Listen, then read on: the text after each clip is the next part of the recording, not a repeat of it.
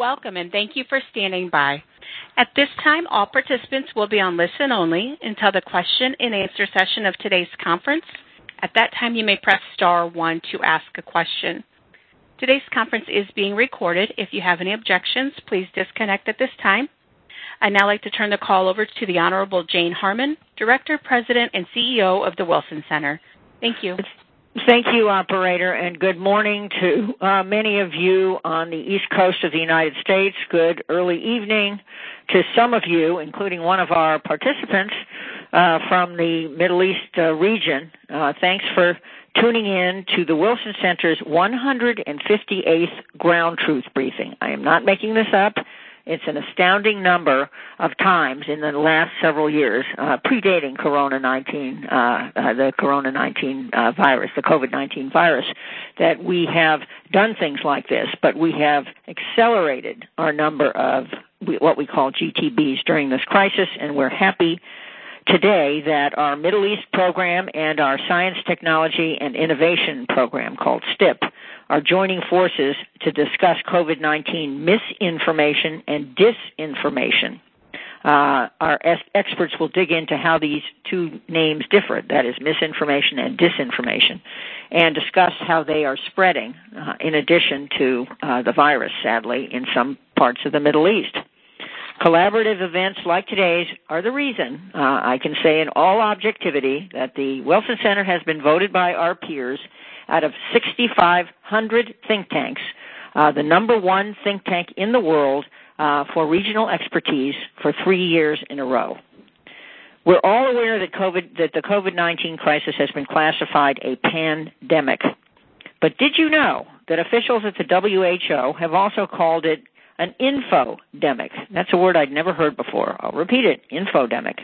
Just as the virus spreads through social contact, misinformation and disinformation rapidly spread through social media, burying scientific evidence and expert knowledge deeper in our news feeds. Some of this information is incorrect but well-intentioned advice, like, quote, "Drinking warm water every 15 minutes kills the virus," unquote. But some of it is spread for more nefarious purposes in the form of propaganda or conspiracy theories that target governments, certain ethnic or racial groups, and public health officials. In the Middle East, social media platforms have become carriers of misinformation, like the virus causes infertility in men, or religious people will be protected by God. Unfortunately, even trusted media outlets have spread a conspiracy that the virus was created in a U.S. lab in order to harm the region. The infodemic has further complicated government response efforts and has prompted some to take even more stringent lockdown measures, including curfews and punitive measures if curfews are broken. Here to discuss all this are uh, Bayan Al Tal, a communications expert in the Jordan Media Institute in Amman. Uh, he uh, is talking to us from Amman. And Faisal Al-Mutar, an Iraqi American who is co-founder and president of Ideas Beyond Borders. What a wonderful title. Introducing our speakers, moderating our discussion, and weighing in with her own expertise is the one and only Nina Jankowicz, the Wilson Center's very own Disinformation Fellow. It's an amazing name. Um, uh, she is far more than disinformation, but that is her title.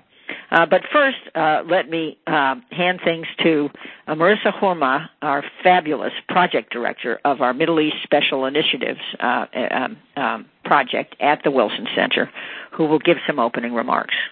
Over to you, Marissa. Thank you, Congresswoman Harman, for your introduction. As you noted, misinformation and disinformation are a global phenomenon and certainly not unique to the MENA region. But we decided today to hone in on the Middle East, not only to explore the specificities of the regional context in which these conspiracy theories are spread, but also to compare it to trends on the global scene. Um, there are so many important components to this quote unquote "infodemic" that uh, needs to be unpacked, and we're truly looking forward to uh, the discussion. So before I hand it over to you, Nina, to kick us off, I'd like to share our top misinformation and disinformation picks that have been circulating across the region. Some of them Congresswoman Harman already mentioned. So the first, um, in addition to drinking hot water every 15 minutes, eating garlic will help protect you from the virus. Um, according to a columnist in the Saudi newspaper, the virus is an effort by Western pharmaceuticals to profit by selling the cure and a vaccine. Um, number three, and this is, of course, um, a conspiracy theory that has been propagated by many official networks, but the virus is part of a U.S. led economic war on China. Number four, um, and this was um, tweeted by an Emirati columnist, the virus is a Qatar concoction meant to sabotage Dubai 2020, Expo 2020, and the Saudi um, 2030 plan. Um, number five, um, faith in God, praying five times a day um, will help you protect will help protect you from the virus. Um, and a recent one that I just picked up from the Washington Post this weekend um, was one going around in Egypt that Egypt has somehow found a cure for COVID and is defeating the virus. So um, there's a lot more going around, and of course, many of these are very dangerous. Some of some of them, as you can see, are highly politicized. Others are simple enough that people, um, as Congresswoman Harman, will just take it as advice um, and and follow through with it. So much more to discuss. Uh, so with that, I'll turn it over to you, Nina, um, to lead the discussion. Thank you. Thank you so much, Marissa, and thank you, Congresswoman Harman, for that introduction. I'm so happy to be here today, um, and I hope everyone on the line is staying safe and healthy. Two reminders before I launch in. If you have a question that uh, comes up during the uh, remarks, we'll be taking a Q&A at the end, so you can press star one to enter the queue for questions. And we are on the record today.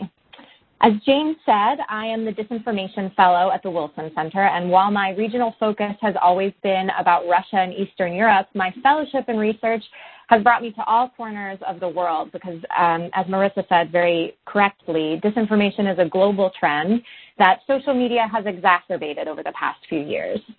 I was lucky enough to meet one of our panelists, Bayan Tal, at a workshop in Tunis last December, and while we were there, I was struck Uh, not by what made disinformation specific to the Middle East, Europe, and, and the United States different, but rather that it was a uniting trend. We are all dealing with an unprecedented onslaught of information from both legacy and social media.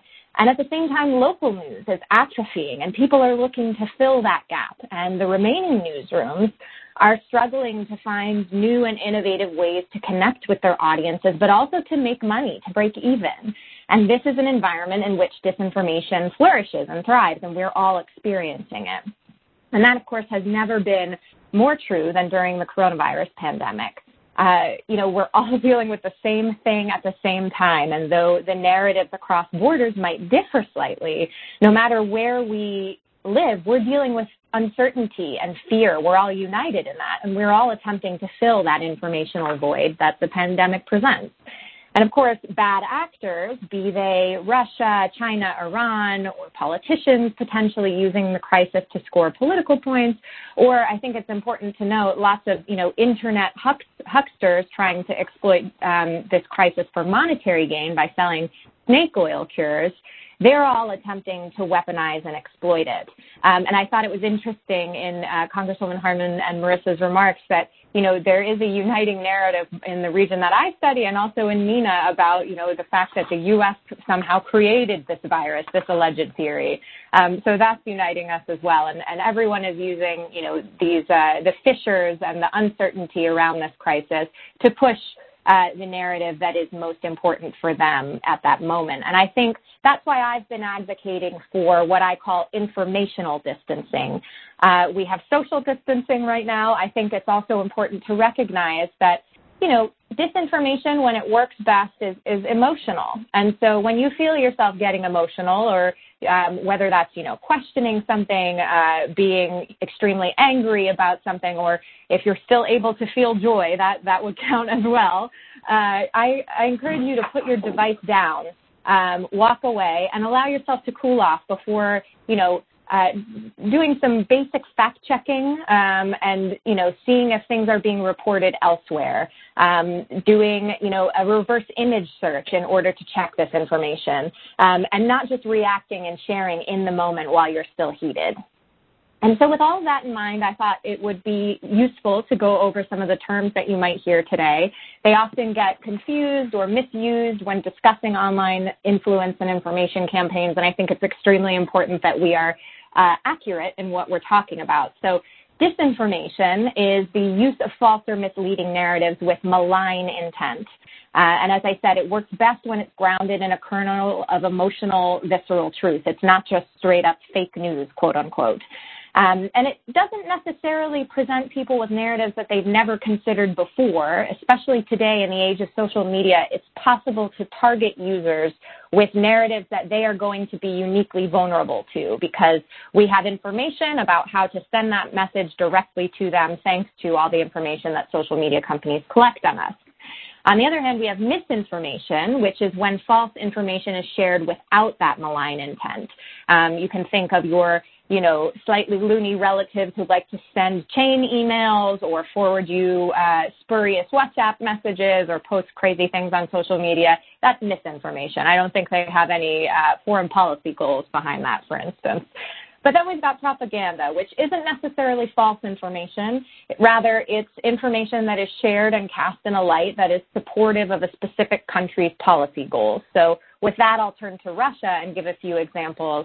Um, recently, we have, for instance, disinformation that Russia is spreading about NATO soldiers in Europe who they say are infected with COVID 19. That would be disinformation.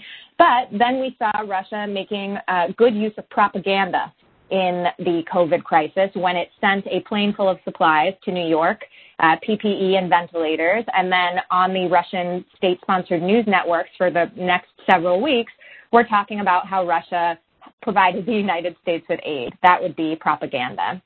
And then two more terms which come up a lot when we're discussing these issues, bots and trolls. The difference is subtle. Bots are automated accounts controlled by computer code that, you know, in the thousands of accounts, um, someone can send out a message. Uh, and again, these are all automated. The difference between a bot and a troll is that behind a troll account, although there, there might be one person controlling many of them, it's you know, an actual person. It's not controlled by uh, com- computer code. And both of them are used to give the guise of support and prominence to a topic. So again, these are global trends that are going to require global solutions that are based in respect for freedom of expression, human rights, and democratic norms. And as we think about how to counter disinformation, I always think it's incredibly useful to learn about how it works in other regions. And that's why I'm delighted to learn from two experts who are going to speak more today about disinformation trends, trust, and solutions to the infodemic in the MENA region. And uh, I'm going to turn it over to Bayan and then to Faisal to share their short opening statements, and we'll dive into Q&A. Um, as a reminder, if you have a question, you can press star one to enter the queue. Bayan, it is over to you now. Thank you, Nina. Thank you so much, and congratulations on your book. I'm really looking forward to reading it. Um, Marissa, you and I go back a long way, and I'm really proud of what you're doing. Faisal, I'm really happy to be sharing this panel with you and Congresswoman Harman. Thank you so much for hosting us and for your work uh, globally and in the MENA region. I will start with the question, why do people share misinformation? Um, to put this into perspective, I think it's, important to note how um, people uh, with multiple surveys, people in the region, we know that they do not trust governments, the media, and parliaments. And so misinformation also, we know, plays on people's emotions and confirmation biases. So um, uh, especially young people turn to social media for information and for sharing information, and they became empowered because they're sitting behind a, um, a screen and, and they feel they can share whatever they want. And in the process, we're actually sharing a lot of information, uh, misinformation and disinformation without understanding the repercussions. Which brings us to how we can tackle this. And uh, what we started, uh, uh, and, especially uh, uh, it is important here to note uh, how it is important to introduce media and information literacy so people understand how the media works and you know how messages are constructed, and so they are also able to appreciate ethics associated with consumption and production of media and respecting the privacy and dignity of individuals, as well as identifying racism, hate speech, and other violations. So uh, we started with uh, an initiative in 2014 at the Jordan Media Institute uh, called Akeed, which means sure.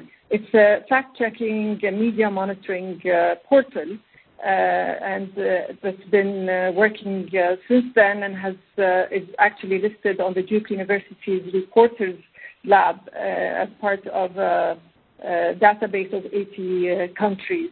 And in 2016, we started with the uh, Media and Information Literacy Project. It was in cooperation with UNESCO, and it was uh, um, rolled out to uh, um, schools, universities, youth centers, and uh, uh the public sphere. This was uh, um, extremely important and uh, included and in partnership with local, regional, and international organizations. Um, the government of Jordan was so impressed with the work we were doing Um, we became partners, and we're now uh, implementing the national initiative that was adopted by the government uh, uh, that will uh, introduce these uh, skills and competencies into uh, schools, universities, and the public sphere. Um, our partnerships uh, uh, internationally, we're very proud with uh, our partnership with the Carnegie Corporation of New York. We're doing a project with, it is funded by Carnegie, we're doing a project with uh, modeling the project. They do student reporting labs, which helps the students become um, kind of reporters, and they produce reports after trained, uh, being trained on uh, uh, using the camera and all that, and they uh, their their reports are broadcast on national media. And this is what we're doing in Jordan. We also have other partnerships with Deutsche Welle Academy and others. This is very important in actually with the material we produce and the skills and the uh, everything that is uh, uh, produced is we're hoping to put online so that it is available not just for Jordanians but also for our Arab and international partners. And I think this is uh, very important at this time, especially with the spread of disinformation during this um, uh, pandemic. And uh, uh it's important to note here that um, uh, uh, international cooperation is crucial in tackling this and in fighting this battle. Thank you, Nina. Thank you so much, Bayan. Faisal, over to you. Uh, thank you so much all uh, for having me and, and great uh, talk, Ben. That's that's really important. And for my case, I mean, I'm I'm originally from Iraq, and I think Iraq is a pretty unique case on the misinformation situation. Iraq moved from the regime of Saddam Hussein, in which is kind of comparable to 1984, in which there are only two sources of information owned by the government, to kind of post-U.S. Intervention, in which we became having 1,000 channels and, and newspapers and, and add to that the layer of, of social media that get introduced uh, over time. And, and that's where me personally, I started getting involved in the blogosphere uh, in Iraq and post uh, war. And uh, long story short is how I ended up on a death list that brought me here to America as a refugee as of 2013. So the subject of misinformation is, is definitely very personal to me as I saw many of the conspiracies spread by militias uh, in my neighborhood or the west, west part of Baghdad where I come from, uh, in which I, it was used to exploit the vulnerability of, of many of the young people or even the general public and move them into a specific direction uh, of, of joining a, a militia or joining uh, other non-state actors. So I, when I came to America, I started this organization ideas, which called Ideas Beyond Borders, and it has its main program called Beit al-Hikmah 2.0, which is named after the House of Wisdom in Baghdad that used to be a place for, for knowledge and, and, and enlightenment. And the, the main kind of mission of the organization is that we try to provide a positive alternative to, to extremism, to misinformation and, and censorship that exists not just in Iraq but but, uh, but around the region. And and the way we do that is that we we share, translate, and promote ideas that foster critical thinking, civil human rights, science, pluralism, and more. Uh, I started the team. I, I, merged a lot of groups that were already existing in the social media sphere in the Arab world, um, making up of um, of 4.5 million followers uh, on social media, and that's why we became kind of very equipped in this kind of uh, conflict against um, misinformation, disinformation. Uh, assembled a team of translators of, of 120 people all across the region, uh, Iraq, Syria, Lebanon, and others, who are focused and, and specialized in some cases in translating public health information and, and uh, critical thinking articles that make them available on the internet for free. Uh, add to the to the articles, we also translate books. We by, by now translate about 15 books, and we have also short video content that we create about one to two minutes to make sure that they are accessible to as many people um, as humanly possible for a small nonprofit can do. So uh, what we have noticed about lots of our research, especially when it comes relating to this COVID um, information, is that there is very little uh, content in science and public health information available in Arabic on the internet.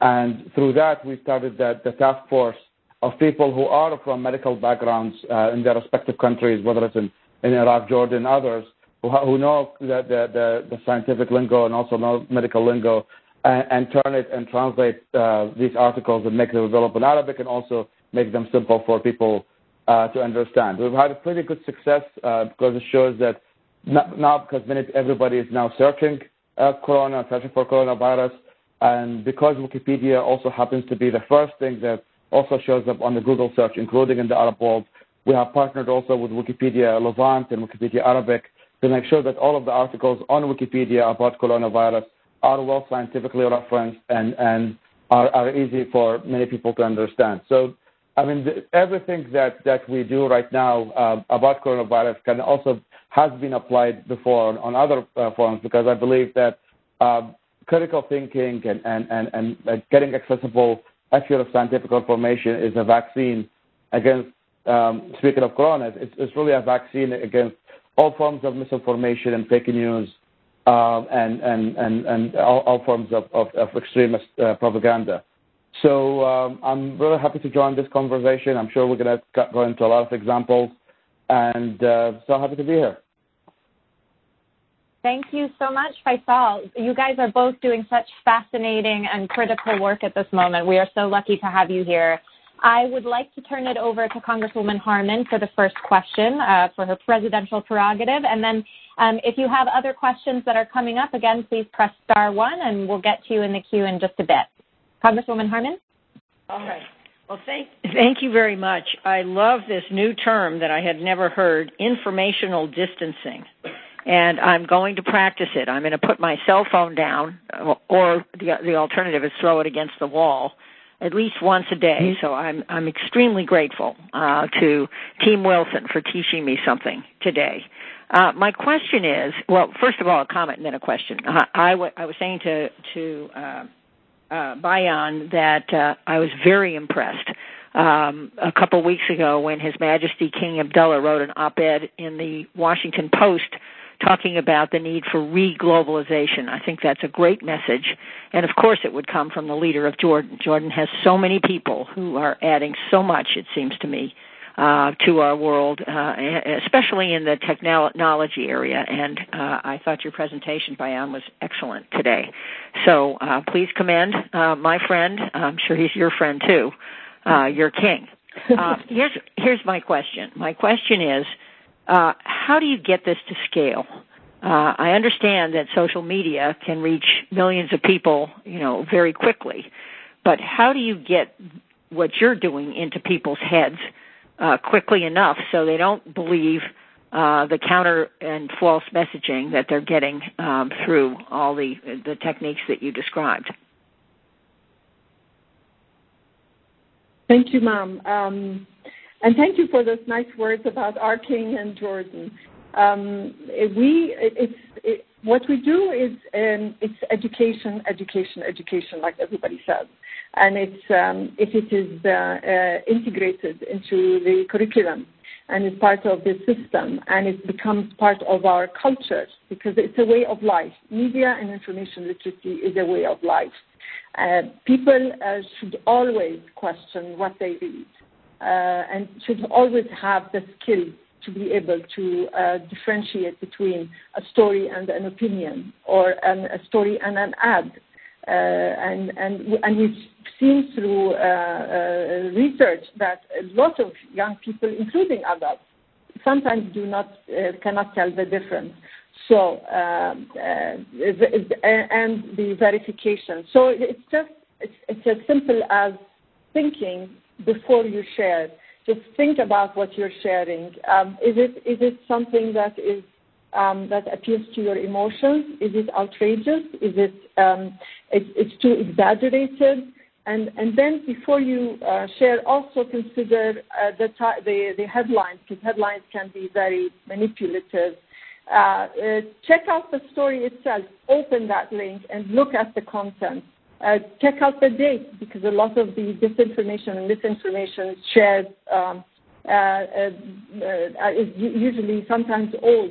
Uh, check out the author of that, the, the sources involved. Uh, are they uh, identified with clear uh, uh, names and, and, and specialties? Um, always look for um, the, the, source of that story. Is it, a, an organization or an outlet that you know that is credible, that you've never heard of?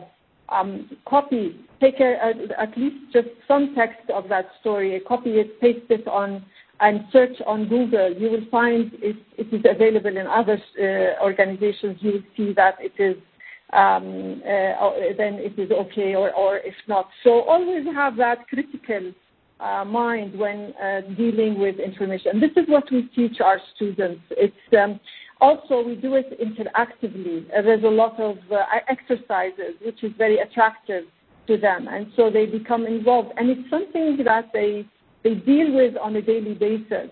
We've seen how important the parents got interested in this because of the we, we met a couple of times with the parents and they were looking for that. They were saying that they needed more, they needed these skills as well and would love to for us to, to, to share that with them. They were so happy with the change it was uh, actually making uh, to, the, uh, to their children because these students were becoming more aware of, of the material they're uh, receiving, they're more, uh, they're more um, uh, um, confident they become active participants in their school environment and in the neighborhoods because we teach them how to make um, photo essays and how to produce videos. They're, they're able to express themselves, and so um, they're empowered. And so the, the shift, the change that we see in the in the groups that we work with is so important and so um, uh, critical, especially at this time. Great. Thank you, Bayan. Faisal, do you have anything to add to that?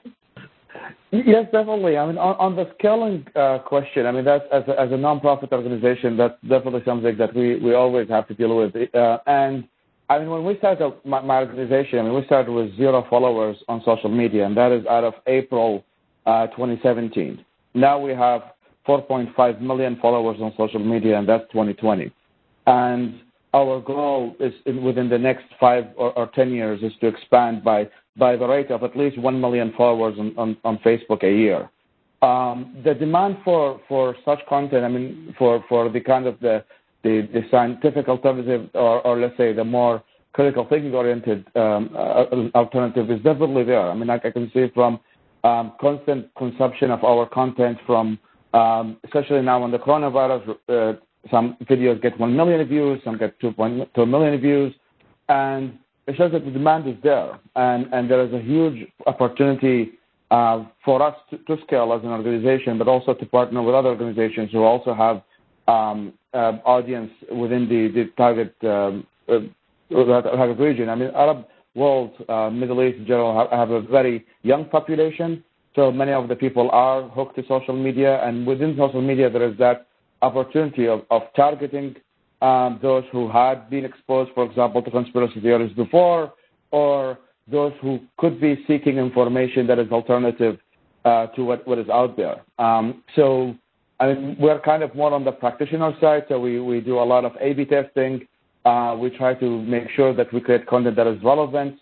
And I, I mean, and so far all of the evidence suggests that people are seeking that content, people are looking for it, and it, uh, we have to constantly create content to make sure that, that there is engagement, that this con- content, content resonates. When, when the COVID-19 situation happened, and we kind of started early, we started, uh, we know that the conspiracies were starting to, to go through. We started out of April uh, of creating content that is about uh, COVID-19 that makes sure that it's scientifically accurate and, and, and evidence-based. And um, the, and, and, and in case of many, I'm sure it's not going to be the end of of fake news, I, I highly recommend that we have to act pretty early before all of the other sources uh, dominate. I totally agree with that. You know, I, I often am advocating for media literacy and information literacy programs to be started uh, in, you know, more earnest here in the United States. And people will ask me, you know, what is that going to do about the problem now? But I think it's a generational investment, and it's clear that both of you are, are having success um, with those programs, which have scaled to a really incredible degree. Um, in in that vein, I want to ask both of you, what do you think um, are the best ways to approach your friends and family when they have shared something that might be incorrect or misleading? I'm sure there are some, uh, you know, some regional or cultural differences ac- across the region with this, and I think the same thing is true for the United States and Europe as well. But what do you think are those best practices? There was an article in Forbes the other day talking about the pandemic video that has been spreading here in the United States, and it encouraged people um, to confront uh, the, the, folks that were posting that in the comments um, on their social media profiles. And I've personally found in, in my work that that is not a really great uh, way to go because people tend to dig in publicly on those uh, those opinions that they have when they're being challenged in public. So I'm interested um, if you think there are any best practices for practicing media literacy and in, in uh, encouraging awareness on a more personal level. Let's go uh, to Bayan first. Yeah, most of my friends and family are already media literate. Media literate. So um, uh, yeah, because when when they share something, and uh, in Jordan, uh, a lot of the uh, a lot of Jordanians are actually receiving uh, the misinformation and disinformation from WhatsApp groups and uh, Facebook. So many Jordanians are on Facebook, but these WhatsApp groups are just a nightmare and the stuff that is shared on these groups. So I, this gives me an opportunity. Naturally, I do not, when I see a post on one of the groups I'm on, um, I, I, address that person directly. I either call that person or send the, him or her a message and say, are you sure this is uh, a, a, correct story? Uh, where did you get this, for example? And then the minute I ask that question, it, they, they start to realize that. So they, they I, I received two, two reactions. One is, oh my God, thank you so much for letting me know. Uh, I've had a couple of friends who actually uh, deleted some of their tweets because I noticed um, there was an inherent racism in some of them. And I know these people are not racist. So when I talk to her, she says, "Oh my God, I'm so glad you. I didn't. That's not what I meant." So I said, "Yeah, but this is the way it was constructed. So, and then they start to realize um, the impact of these messages. And so, the, reactions I get is one, they're grateful and they thank, and and um, they either take action and immediately delete it, or uh, the other is denial, uh, or uh, they become defensive. And they're like, oh no, that's not what I meant. It's okay. And then, or it's the, the the other reaction is um, uh, yeah, but the intention, okay, it might be a fake uh, story, but really what I meant was the, the message behind. And I'm like, you can do, you can make a message, without having to share a fake story. If you want to, you know, uh, to share some words of wisdom, it doesn't have to be through a fake story. So it's these things, and with the uh, media monitoring, uh, uh, with the fact checkers we, we work with at the Akeed portal, um, when they identify um, a, a, violation online and uh, when a story is fake and it is being circulated by uh, news website, they do the report and they they post a link to that story. They don't mention the name of the uh, uh, of the of the news uh, um, website, but they post a link to it so people can see it on that website. Uh, and once we publish the report, when we li- click on the link, the story is already deleted. They realize they've made a mistake. They delete the story, but do not publish uh, uh, either uh, an apology or a rebuttal or uh, when a, story, for example, is denied by the government or something, they do not post that. So the misinformation or disinformation is spread really quickly, but a lot of um, uh, people and uh, organizations do not uh, um, post the denial or the or do not admit that they made a mistake, and that is something that we need to deal with as journalists, and it's important here to um, to bring down to uh, refocus our work on as journalists on the uh, need to um, uh, hold other journalists to account. In addition to our work in holding the government accountable and other organizations, just so we protect our profession. Great. Thank you so much, Bayan. And Faisal, um, I'm wondering, I'd like you to comment on the first question as well, but also, uh, you know, the responsibility that Bayan just touched on of, journalists and combating uh, dis and misinformation, if you would.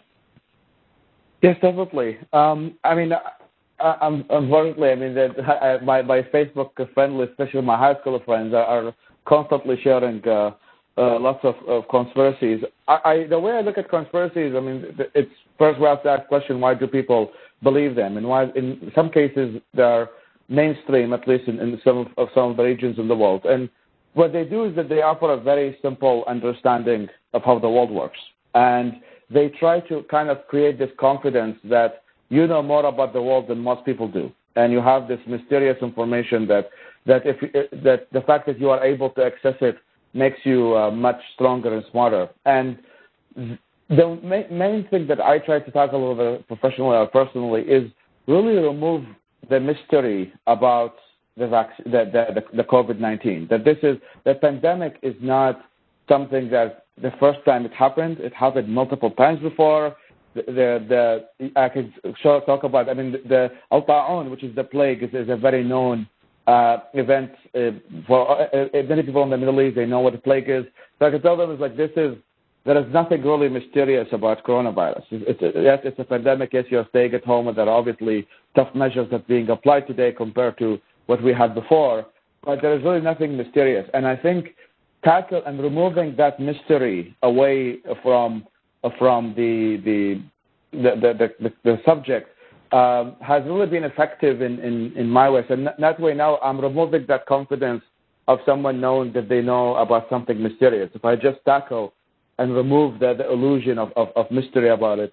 And the, the way also is that to look, look at like conspiracy theories in the region, I would say it's more of a mentality than, than just um, um, that something that they take once in a while. I mean, conspiracies have been spread about pretty much everything. Um, and when we can go in the causes for, for hours. And the the explanation generally I, I try to, to give is, is that well, I've thought that's been effective in, in my case is that to show that the source of a conspiracy is a conspiracy. Uh, so in that way, kind of uh, use the, the mentality against itself, and that's why it's kind of the mentality is kind of self-destructive. It's kind of been used in some cases, even in U.S. cases, when when when somebody was accusing Alex Jones of working for the CIA. And because Alex Jones was not able to, if he's going to use the same logic of, of, of saying that he doesn't work for the CIA, it actually doesn't work because he's using the same logic for saying it's work for the CIA. So that's one of the things that can also be used is that you, you can use the conspiracy theory mentality against itself because the moment there is no evidence necessary to make a claim, then you can really play around with words to make sure to to, to actually flip it around. Um, in, in terms of and, and this has been both successful, uh, I said personally and professionally, also government explaining things in simple terms, whether whether we assume that that many people know what even a vaccine is or what is the process of finding a vaccine. One of the materials that we have created is really to show that it's really complicated to create a vaccine. It doesn't take a week or two for you for for a vaccine to be discovered, and that's why you have to be very cautious about all the stories that are telling you that the vaccine is being created right now. Um, so going as much simple as possible for for for uh, for general public is, is is the wise thing to do because not many people are experts nor know about these subjects uh, pretty well. On, on, the responsibility of journalists, I mean it's it's definitely more important now uh, than ever of, of, of, journalists to to avoid um, engaging in, in, any form of, of sensational or, or uh, or biased uh, reporting. Um, in, in, in the case of, of Iraq, there has been a lot of initiatives that came up recently. I mean, there's one called Tech for Peace, uh, which is a, a group of youth that try to recruit some of veteran journalists that work with Iraqi media, and, and some of them have a, a lot of uh, kind of expertise, really growing up in, in the the, the misinformation, uh, disinformation environment that, that most of us grew up in over there to really educate the public. And they have been pretty successful as well in really getting, uh, they, they have a very easy kind of way explaining. They show the, the source of, of how is it, uh, how, the real post and the fake post. And they, they really t- try to tackle as many things that are trending. So in that way, they try to remain as relevant as possible without uh, being sensational. Um, so that I would say they have been pretty successful example on, on uh, of, of kind of journalism, of kind of veteran journalists who work in, in, in the in Iraq and elsewhere to really use their skills and really use their evidence-based reporting to be tackling this specific conspiracies, but also um, other conspiracies as well. Great, thank you. So I'm going to ask one more question and then we're going to move to questions on the line. And as a reminder, if you have a question, you can uh, press star, uh, oh geez, what is it? star one. Sorry about that. Star one to enter the queue. Um, both of you touched a little bit on uh, international cooperation in order to beat uh, disinformation or to defeat it. Um, I'm wondering, especially what you think are the obligations, considering that the social media platforms are housed here, most of them housed here in the United States. Uh, what are the obligations that or if you could make one wish, how about this way? If you could make one wish either for the U.S. government or for social media platforms or potentially international organizations as well, um, that if you waved your magic wand, it would really help your work against combating uh, disinformation. What would that be? Uh, Faisal, let's start with you. Thank you. Um, I would say I mean, my wish definitely would be for, for more social media companies because I think that the mistrust in, in government is very common in the Middle East, so any solution from the government might might not work at all. Um, is that I mean, obviously that might sound idealistic, but the best way to, to combat uh, bad ideas is spread good ideas. And the responsibility of I would say for social media, and I think they're kind of being engaging in that right now uh, on a much smaller scale, is to really support the projects of media literacy that that Bayan is leading, or, or or other groups like what Tech for Peace is leading, is try to make that the, the media literacy organizations and, and the organizations that are spreading scientifically accurate information to be at, at least favorited uh, in the social media favor, sorry, in, in the social media sphere compared to, to, to the other uh, sources of misinformation. I, I don't believe that even though there are many attempts to kind of ban sources of misinformation or or censor some of them, um, there's a possibility that it also might backfire because the moment you censor the conspiracy theorist himself, he will feel more stronger and will say, "Look, there is the look at all of the evil companies and the corporations and the and the government trying to censor me." So in a way, there's a possibility that censoring these sources of misinformation might actually invalidate the fact that there is an international conspiracy against them. So I'm, I'm my my definitely wish, and we're having conversation of, with Facebook and I had a conversation with Google as well to really figure out a way in which, if, if, if whether it's our organization or others, to be kind of some of the trusted partners uh, of the organizations in the Middle East that in order to to kind of redirect many people in the youth, not necessarily just to, to see our content, but rather get to know the basics of media literacy, of critical thinking, that in which they can vaccinate themselves, and then when they go to the wild west of the, of the news feed and, and the Twitter feed, they're equipped with the skills um, that they will be differentiate between uh, a sensational headline and, and, and an actual reporting, no matter how boring the actual reporting might get. It, it, you can definitely favorite it as it, it is the source of, of, of real information compared to the one that tried to play with your emotion. So I would say my, my wish more goes towards the the, the social media companies um, first, because I think that, as we've all mentioned in this conversation, that this is where lots of this misinformation is spreading uh, these days, and that's what many of the youth are being exposed to um, on on hourly basis. Great, and uh, and Bayan, your wish. Yeah, thanks, Nina. When um, my wish is to actually uh, make uh, media and information literacy skills available to everyone. And uh, this is where uh, a lot of support can come from um, uh, from international cooperation with organizations that have experience in that field. But also, it is also important. You mentioned the U.S. government. Um, this part of the world is, dependent a lot on U.S. support, and um, the U.S. is involved in a lot of projects in our part of the world. Uh, and so I think it's important for uh, um, these organizations to support uh, uh, civil society organizations in our part of the world, uh, especially groups that are working uh, in the field and firsthand. They have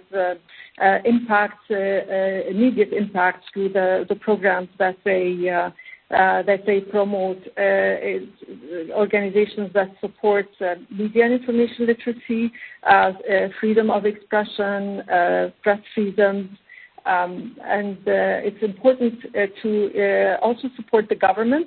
I think these are critical times, and in Jordan, in particular, we've seen the government take a very positive approach to the crisis because we know the crisis, the, in any crisis, the first victim is the, the truth.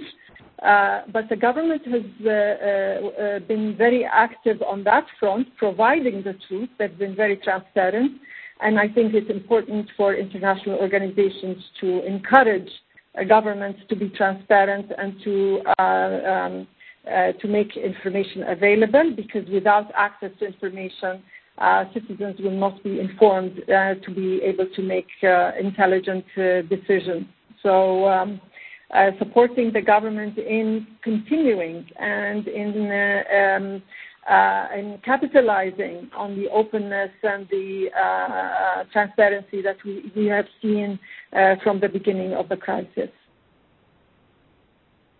Thank you so much, Bayan. Um, we're going to move to questions from our callers now. Um, first, we have Inez Madoui from IREX on the line. Uh, hi. Uh, my question is basically um, to um, to everyone, but basically I would like uh, first I would like to introduce myself. I work with international organization, IREX, International Research and Exchange Board, and one of our programs is Learn to Discern, which is a media literacy program. So my question um, is particularly about the um, the program in Jordan. Um, apart from the government, what other organizations or who, which which base main uh, organizations that are involved in the media literacy or in let's say training these youth to become resilient to misinformation. Great, Bayan. Yes, um, thank you. Uh, uh, IREX is actually involved in Jordan. Uh, I, think they have a program called Learn to Discern, and they work with youth on um, mostly verification, and, they're doing excellent work. Um, other organizations that are involved include UNESCO, the the first project that was actually started in Jordan, we did that in partnership with UNESCO, and it was funded by the European Union. Uh, UNESCO have a lot of material on media and information literacy and are uh, um, uh, very active in many parts of the world. Um, frankly I can't think of any other organization. We see small projects here and there, on the national scale that we're working on, I don't see uh, other than the Jordan Media Institute uh, doing the work, especially because we integrated it into the curriculum in Jordan. Um, I, think we, we're very lucky in this part of the world because the government has been so supportive of this project they were the, the ones to actually allow us to go into schools and to uh, to, uh, to introduce it into curriculum. And universities, we worked with two universities, and now we have two universities teaching media and information literacy. And I think we're the first in the region to do that. So it's uh, it's this partnership between civil society organizations like ourselves and non uh, and nonprofit organizations like ourselves and and the government in making this happen and on such a large scale. Great, thank you. Our next question will be from Golfo Alexopoulos in the University of South Florida. Golfo? Yes, hi. I, uh, you actually asked a version of my question, but I just wanted to know are there politicians and activists in the region that are advocating laws that would regulate social media companies like we regulate news organizations? Uh, there was some discussion of that in the States. Thanks. Why don't we give that to Faisal first? Um, great question. I mean, not in the, the use of social media in, in, in Iraq, I would say, and also could be in other places around the Arab world, is that because most of the the information is really coming from states and and, and state-controlled media, in a way, social media has become the place for really facts and and and uh, uh, in many cases uh, uh, the liberal liberal ideals being spreading. So if if you talk to many of the Iraqi protesters who, who went against uh, the, the latest uh, government, you'll see that uh, many of them are advocates for freedom of speech and, and uh, even many cases of human rights and women's rights and all of that. They will tell you, please don't censor social media nor give the power to any state uh, in the Middle East uh, the, power to do censor uh, any form of social media because it might be used against many of the freedom fighters. Um, so it's it's um, I mean my, my experience and my my work with, a lot of local groups over there, they are using social media a lot for good, and it, and definitely um, it's it, the, case of bad misinformation being used for bad. Um, it's really difficult because many of that uh, information is coming from the, sta- the states within the region. So if you give the power to the state to, within the region to do the regulation, then, then, then you know what are the people who are going to be censored. So uh, it's a very uh, difficult uh, place to be because it, we definitely do want this misinformation not to spread, but at the same time, the social media uh, atmosphere has provided a lot of place for civil debate, for conversation, uh, for many bloggers to actually see what's really say what's really happening um, and not allow just a, a, state, in many cases authoritarian, to be ones dictating what's true and what's false. Great. And then Bayan. Uh, I'm not sure if I understood the question right. Uh, did you mean they regulate the, uh, was this in reference to uh, Facebook and, and other Yes, in reference to social media, I believe. Yeah, yes. Um, actually, um, uh, we we, uh, we have several uh, several um, laws that try to control speech on on social media platforms. But the thing is, it's um, it's very difficult to control, and uh, I mean, it, it, I, I, I do support controlling in terms of the minimizing and uh, stopping the spread of hate speech and racism online, and we're seeing an increase in that. Uh, and and so regulating it is can be a two-edged sword because governments tend to use it to suppress free speech, but not really control hate speech and, and racism. Uh, so um, I think in this case it's important for people to be aware of um, hate speech and racism and uh, bullying online uh, and uh, having the skills to identify it and to stop it uh, because we need active uh, participants online who will actually stop this uh, or um, make sure that they report uh, such uh, uh, violations. it's also important for the journalists to, also take control because if we don't, then we have a problem with regulation again. And I'm really not pro-regulating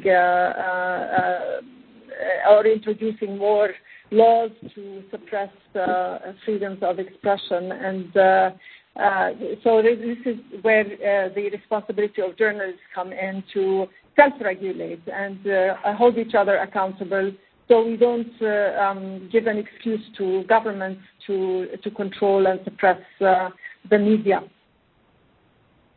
Thank Great, you. thank you. Um, and next in the queue, we have Hassad Al-Gawal from Johns Hopkins University. Yes, good morning, everybody. Um, I'm, a senior fellow at Johns Hopkins, and my interest is in the MENA region. My question is um, a little bit counter to, to the issue of legal movements in the Middle East because I'm, I'm very skeptical that the governments there uh, have the right intentions when they try to move on restricting information. It tends to work opposite uh, to the intention, which is to actually eliminate opposition online. And a lot of the misinformation in the region actually comes from governments um, for the, for their own purposes or disinformation. I, I wonder how how are you guys in the region seeing that and the role of these governments in actually uh, making things worse rather than better? Thank you. Thank you. Let's go to Bayan first. Um, actually, now, in, our part of the world, the, media is mostly controlled by governments, owned by governments. We have very few independent media organizations, and they're struggling. And uh, even the uh, state-owned media is struggling now. We have uh, financial issues with two of the major newspapers in Jordan. One even independent newspaper has been unable to pay salaries for a month or two. Uh, so we do have this issue with uh, with uh, with the media.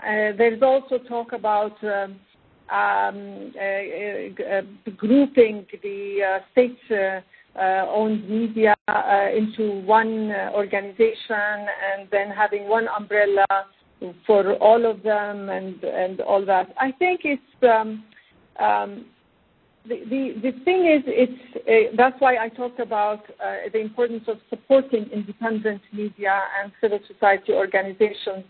Uh, this, uh, the, the, we have generations who grew up uh, uh, not really understanding what um, professional media is. We have a mixture of propaganda and um, controlled uh, messages. Uh, and then we, we have the pan-Arab media that is also very polarized. And, so we don't have independent, professional public service. I, like to promote public service media because this is the best solution to the the money that is out there because a lot of these organizations are funded either by business people or by governments. So we don't have proper public service media.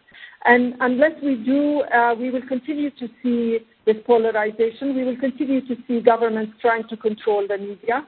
Uh, we will continue to see um, even independent organizations that also have their own uh, agendas and, want to promote their own businesses or ideologies and all that.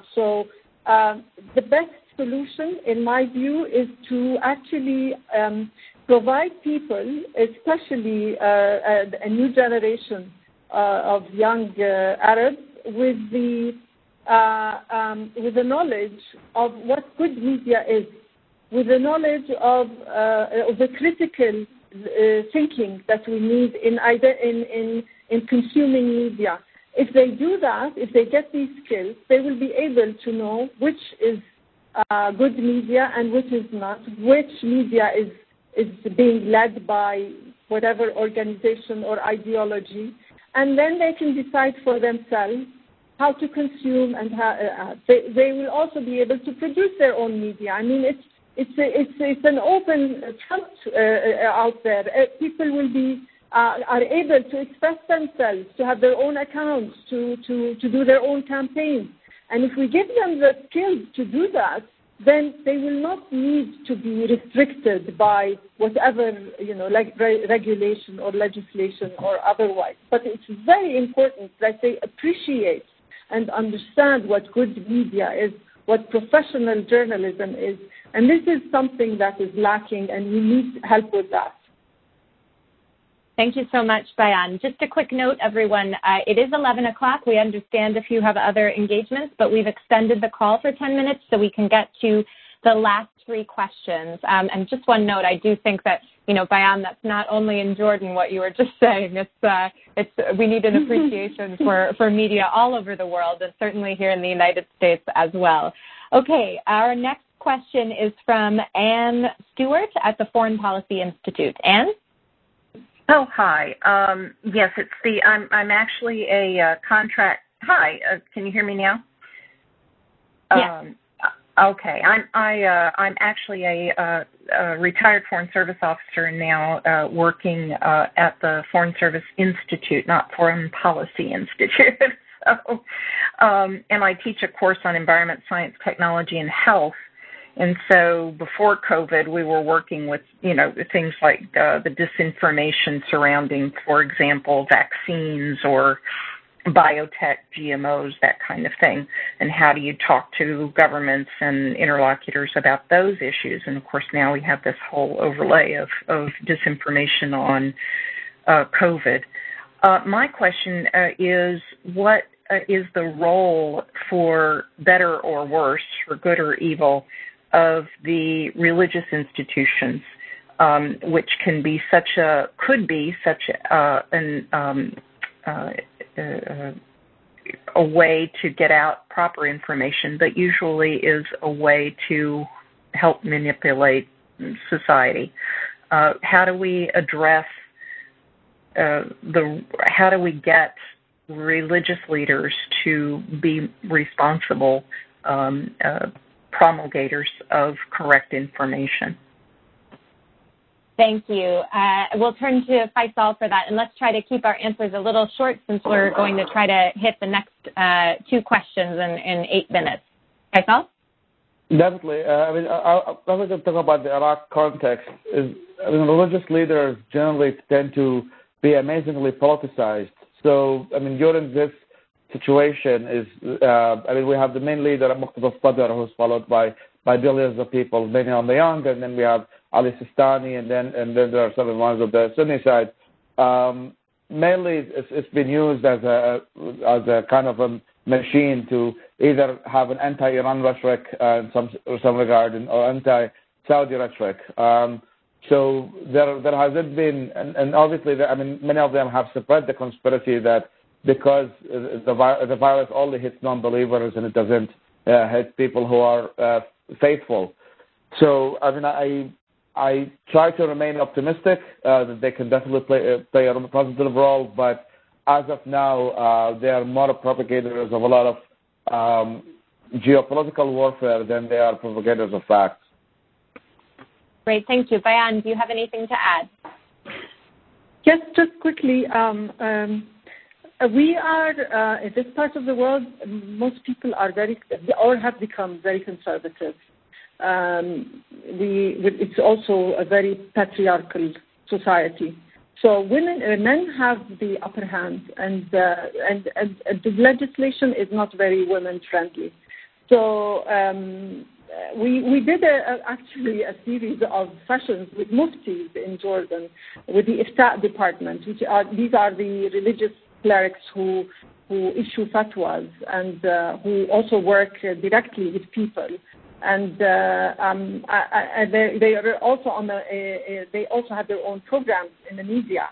And so we train them on, on communication and media skills, but also media and information literacy. And we introduced the concept of, you know, gender issues and uh, hate speech and uh, um, racism and, and all that. But it's, um, it's, it's unfortunate because, especially during this uh, crisis, um, we could see all these um, uh, the ugly face of this uh, pandemic, which is a lot of exclusion, especially in the media and with the officials, because officials were doing daily briefings.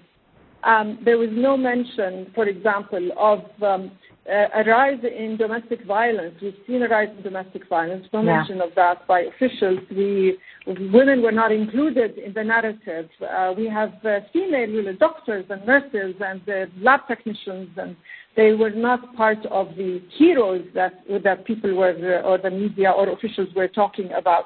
Uh, refugees were ignored as well, and uh, so um, you know um, migrant workers and uh, uh, and and it's unfortunate, uh, but we will we will continue to to to fight this, and we try to come up with a series of of of articles about women and their participation and their contribution during this crisis.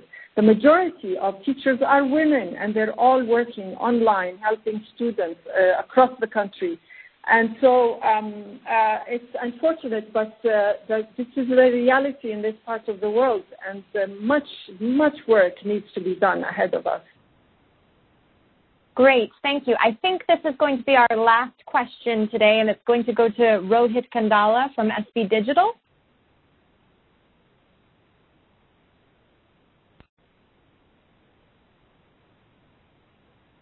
Rohit, are you still on the line? Oh, so sorry. I was on mute. I apologize.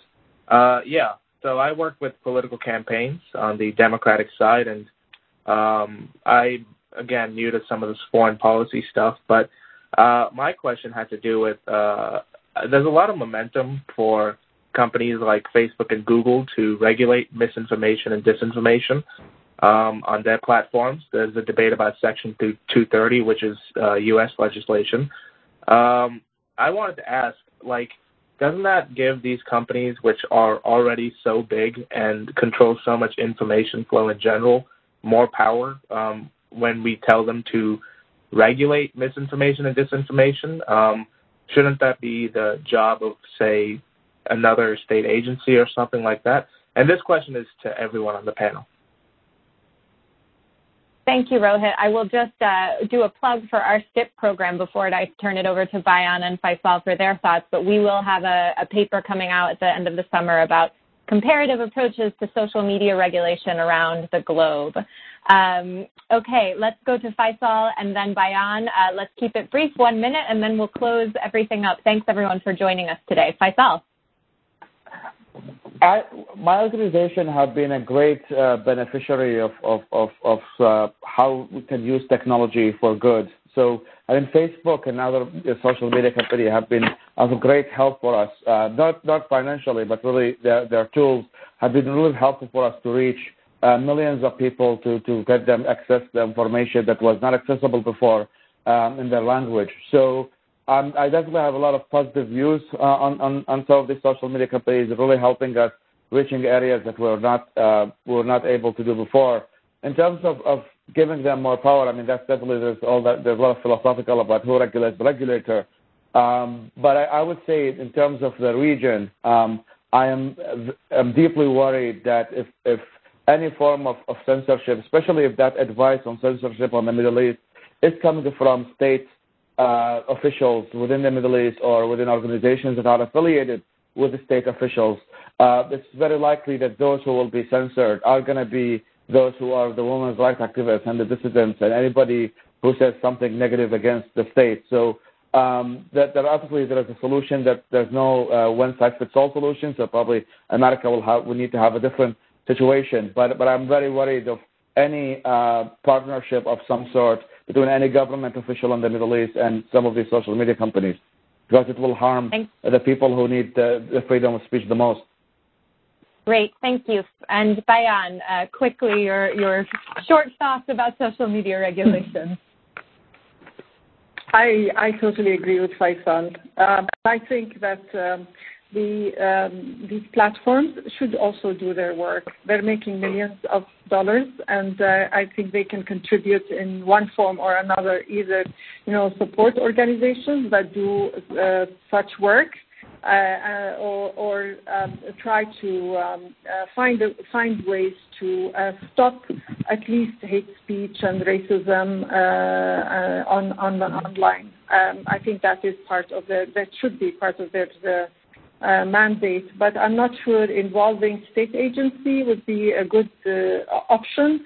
Uh, uh, but I'm, not an expert, so I really can't say more on that. Thank you.